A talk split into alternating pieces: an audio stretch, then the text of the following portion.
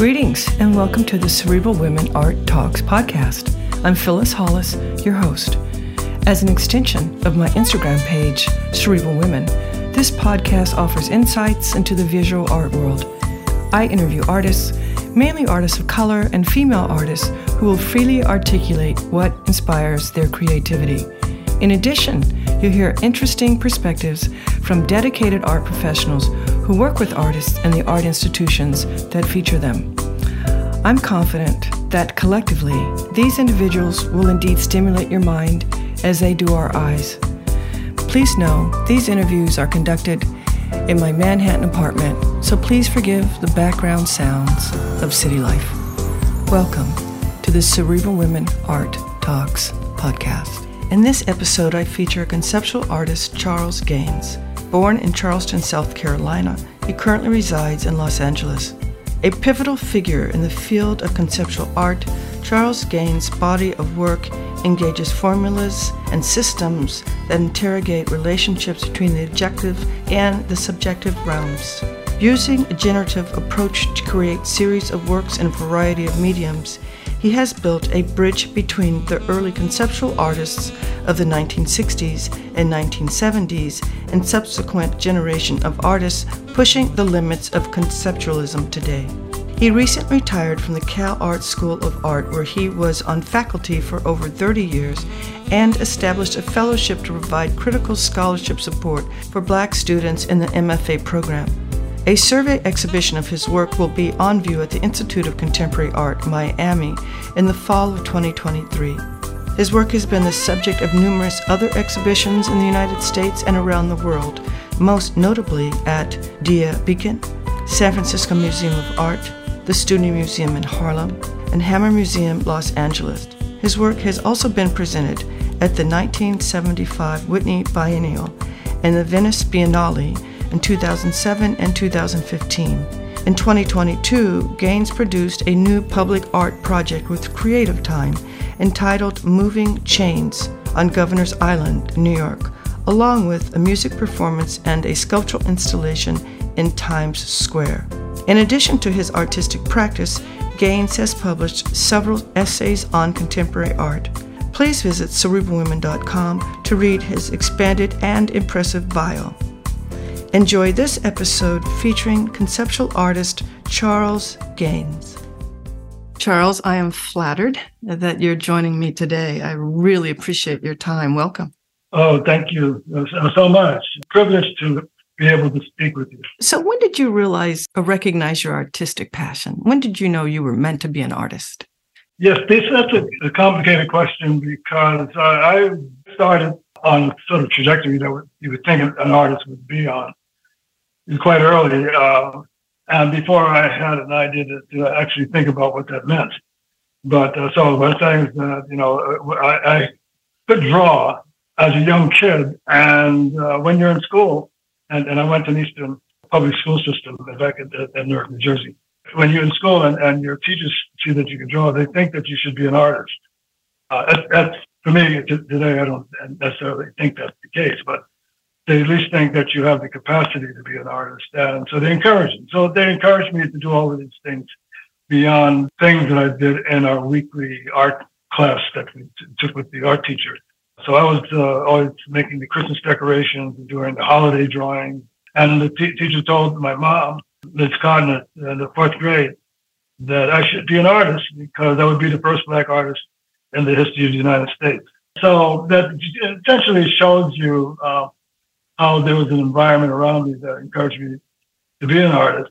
But as far as I'm concerned, I didn't interpret that. It was just something, it was just sort of experience as young person I was going through. I never thought about what that really meant. Uh, I generally think of myself in those days as being uh, pretty much unconscious, just like going from day to day. And, and that unconscious period I extend all the way into the time I was probably about 17. So I didn't even think about these things. And uh, but then when I was in undergraduate school, I had to make this decision to start thinking about a career, which I had never started thinking before. And uh, so it was uh, suggested to me, well, maybe I would like to to uh, continue in art and, and, and, go to graduate school. And that was the first time I actually had to think about it, and especially in terms of deciding which graduate school to apply to.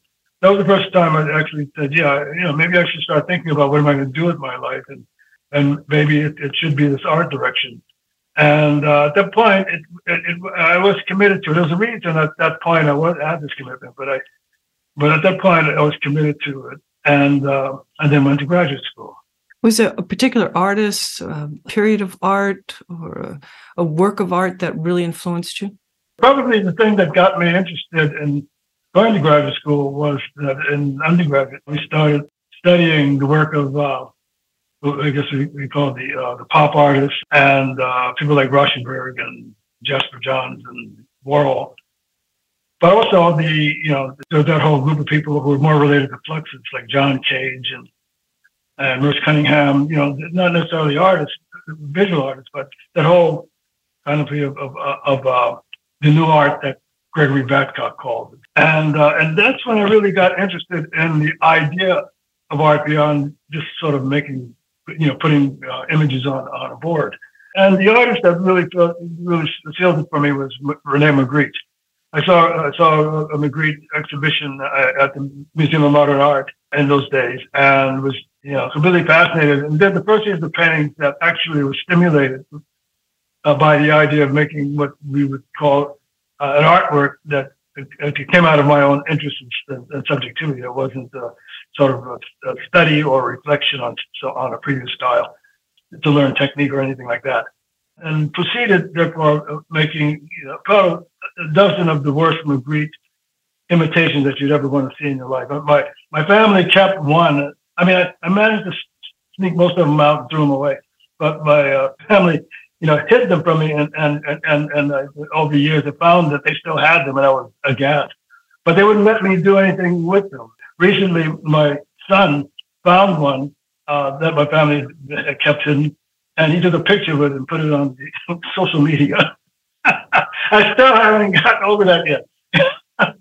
so, how did your art professors impact your practice? You know, that, that, that's a complicated question too. That I promise you, I'll simplify.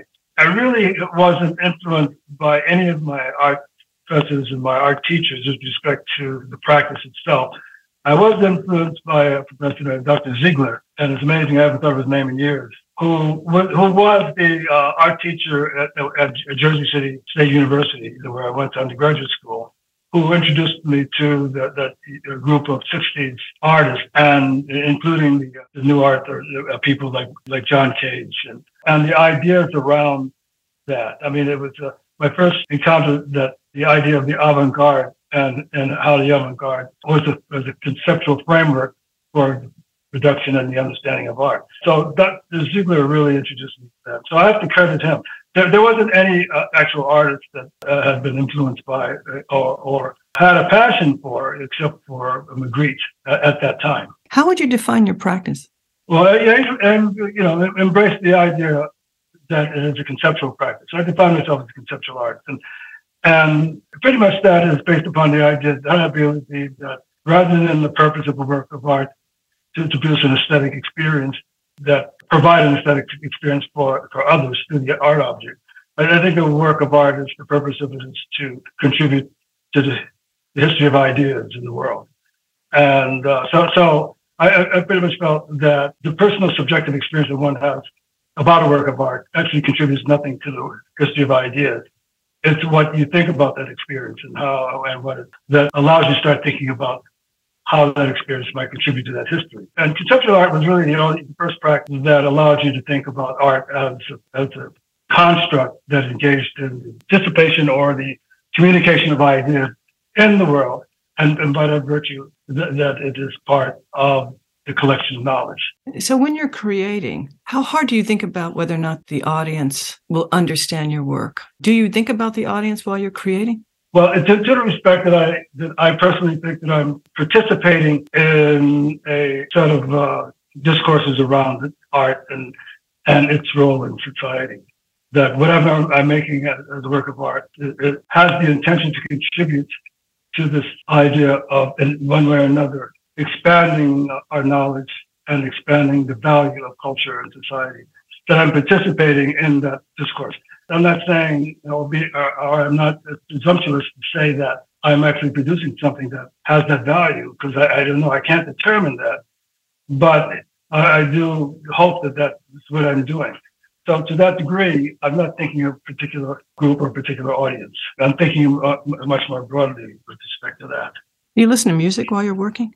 Oh, well, you know, I was up here in the studio and my assistant came up and said, I can't understand how you can listen to MSNBC and stay sane. And I say, well, you know, I really don't listen to it. I, it's, it's sound. So I, I'm used to working with sound going on around. It could be spoken or it could be music. But I have this obsession with MSNBC simply because there's some really terrible things going on in the world right now. And uh, I, wanted to see what a certain level of culture is dealing with it. And, and, and so that kind of program helps give you the information. And what that has to do with actually making work, whether it's going on, it's a, a sort of an environment. You know, I, I, I, listen to it and I don't listen to it while I'm working on the, on the work. The only time that I don't do that is when I'm trying to actually be focused, like reading a really hard book or working through some complicated problems. And in that case, I, I, pretty much like it to be silent.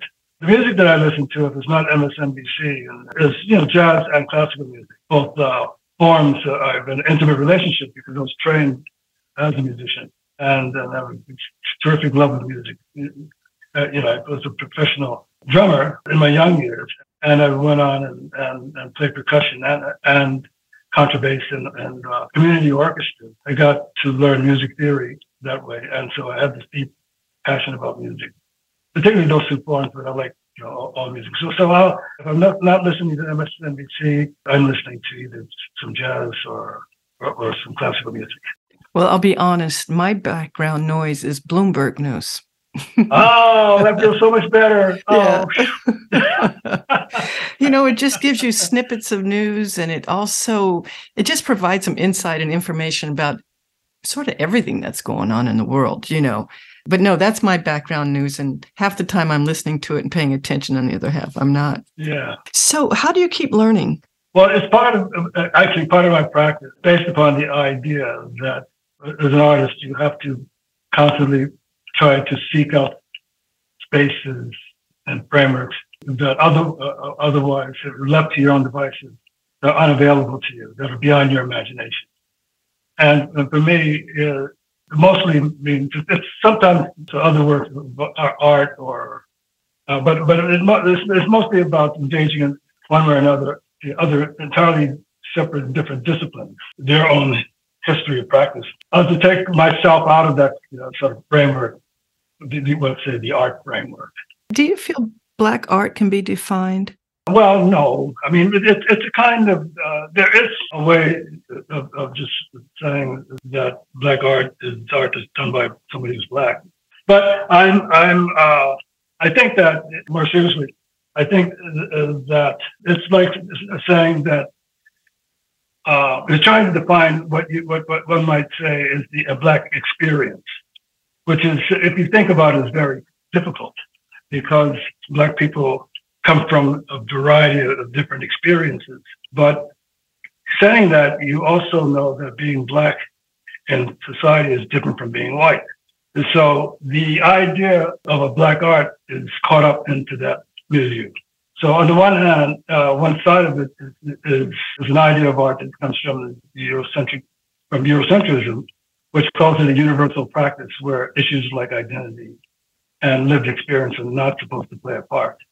The other side, side of that is that art is a cultural practice where the very content and the means of production is inevitably part of a narrative that comes out of your lived experience so if, if you, if, uh, to give you an example, if, if I was a, uh, a white artist who painted orange rectangles in my practice, you would think that, well, painting orange rectangles has nothing to do with the lived experience of the artist who paint who paints those uh, rectangles, you know. Uh, uh or especially if I were a black artist who painted orange rectangles, we would say then that the orange rectangle is a universal concept uh, or a universal, universalized image that has nothing to do with the cult, either cultures of blackness or whiteness. But way I feel about it is that it's that you reach a point in your practice that was help was defined and shaped and framed by the experiences that you've had up to that point.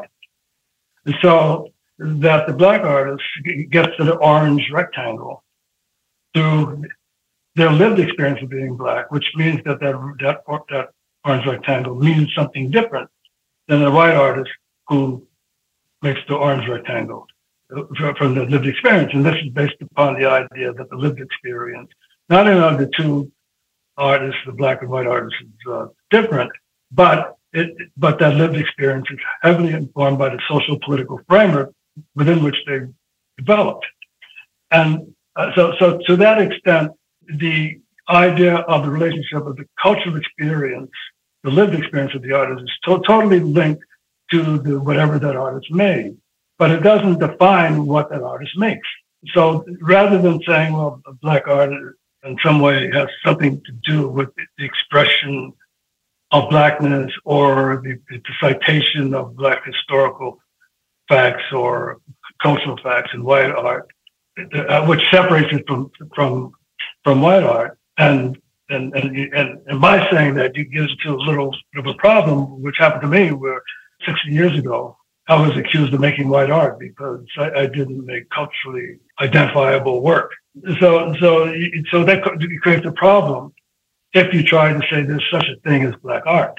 But, uh, but on the other hand, if you understand that all art is culturally informed and framed and shaped by the experiences you've had in your lived experience, that brings you to that point of when, when you start making something, then you can see how even if the black artist is making images of landscapes that you would identify with the Hudson River School, that that means something different and it's placed in the world in a context that's different from one of white artists because I'm bringing in all of that social, political, cultural information in the consideration of the work. So over the years, how has your technique developed and or changed?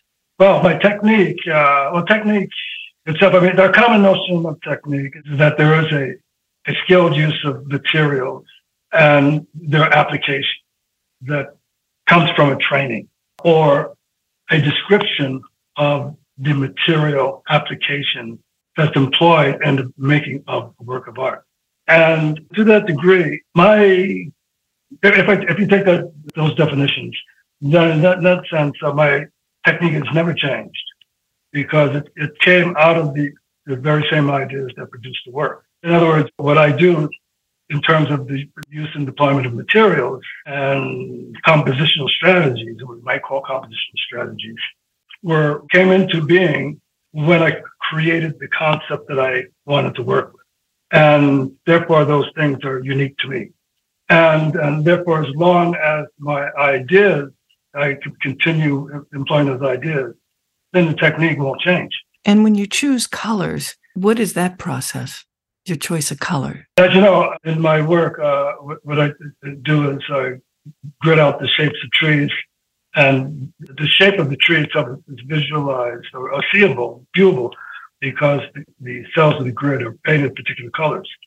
I work in series, so I will have, for example, eight trees that I'm working with in a series where I, I will overlap the shape of each of those trees one at a time in the course of the series. My interest is to make sure that each tree that I use is visible even as the series proceeds. For example, if I overlap eight trees in the series, I want the viewer to be able to separate tree number one from tree number eight. And you're looking at an aggregate image that's made with eight trees. You can tell that the particular tree and their entry into the series by its color. So I wanted to use color as a kind of color filing that will help you identify, It's just like in office work where, where you may put, you know, documents and, and code them according to color files. I, I, I use color for that reason.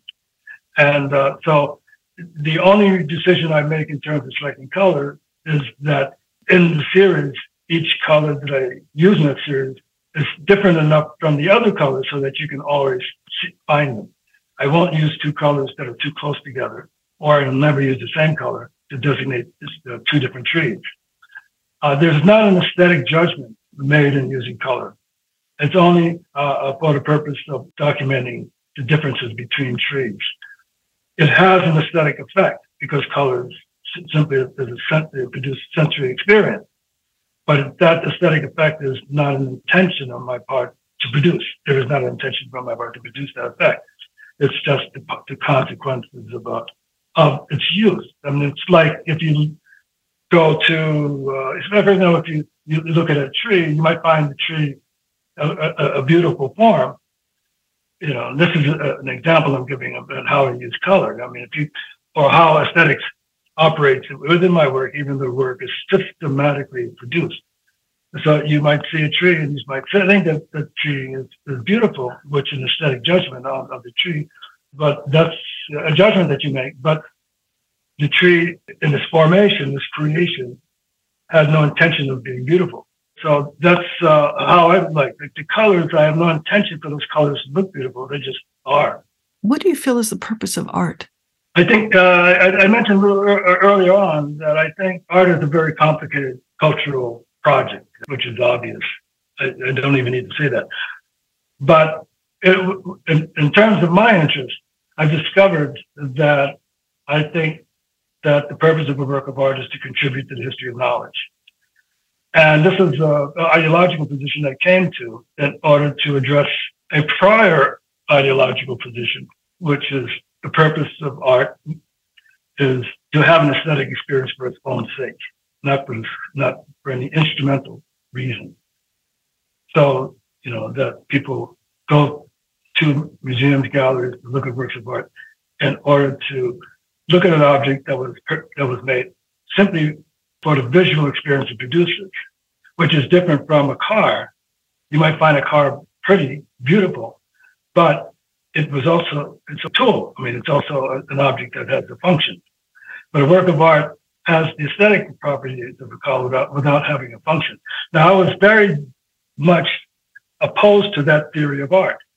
And I wanted to, to say that art has a much more important role uh, in culture and society. And that is that, like other areas of knowledge production, like we find in the not only in the sciences, but in history and, and in philosophy, that art is also a participant in that whole process of, of accumulating knowledge, of uh, acquiring knowledge about the world in order to expand our experience of, of being alive in the world. There's a generic question that I ask artists.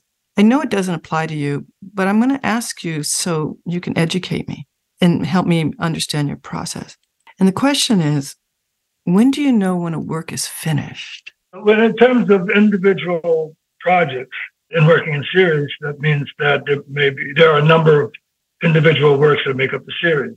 The final number of works is arbitrarily determined, determined by maybe the exhibition situation.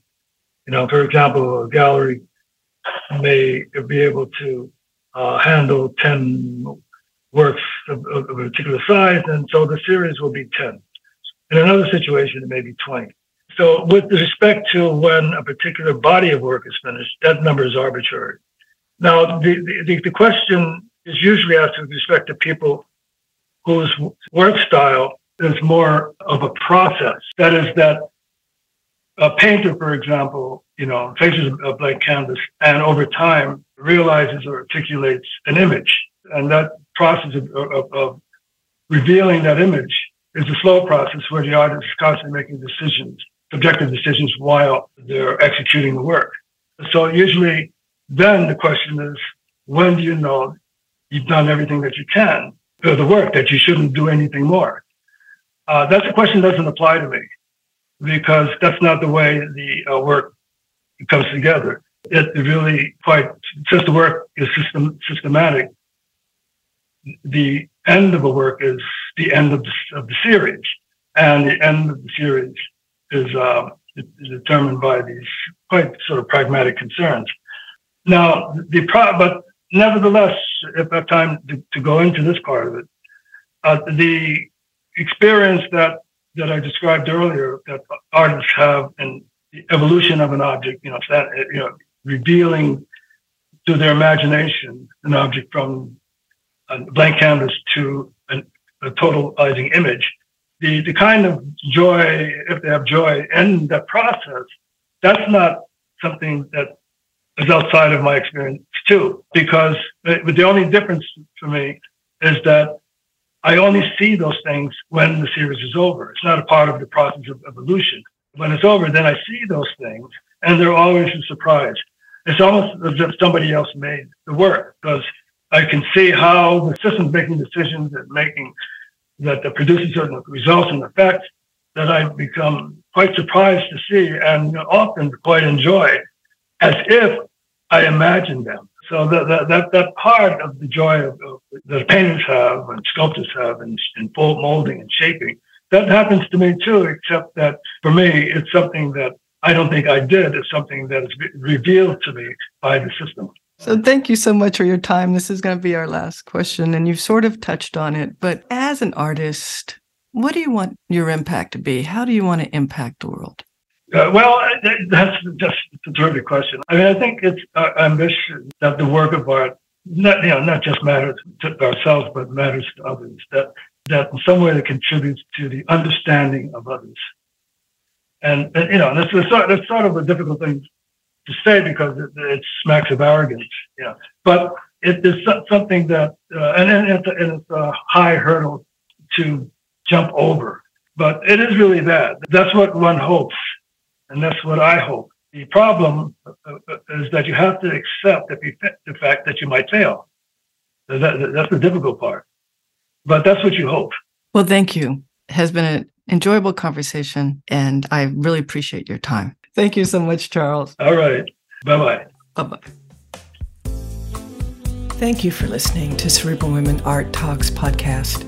For additional content, please visit cerebralwomen.com and be sure to follow Cerebral Women on Instagram.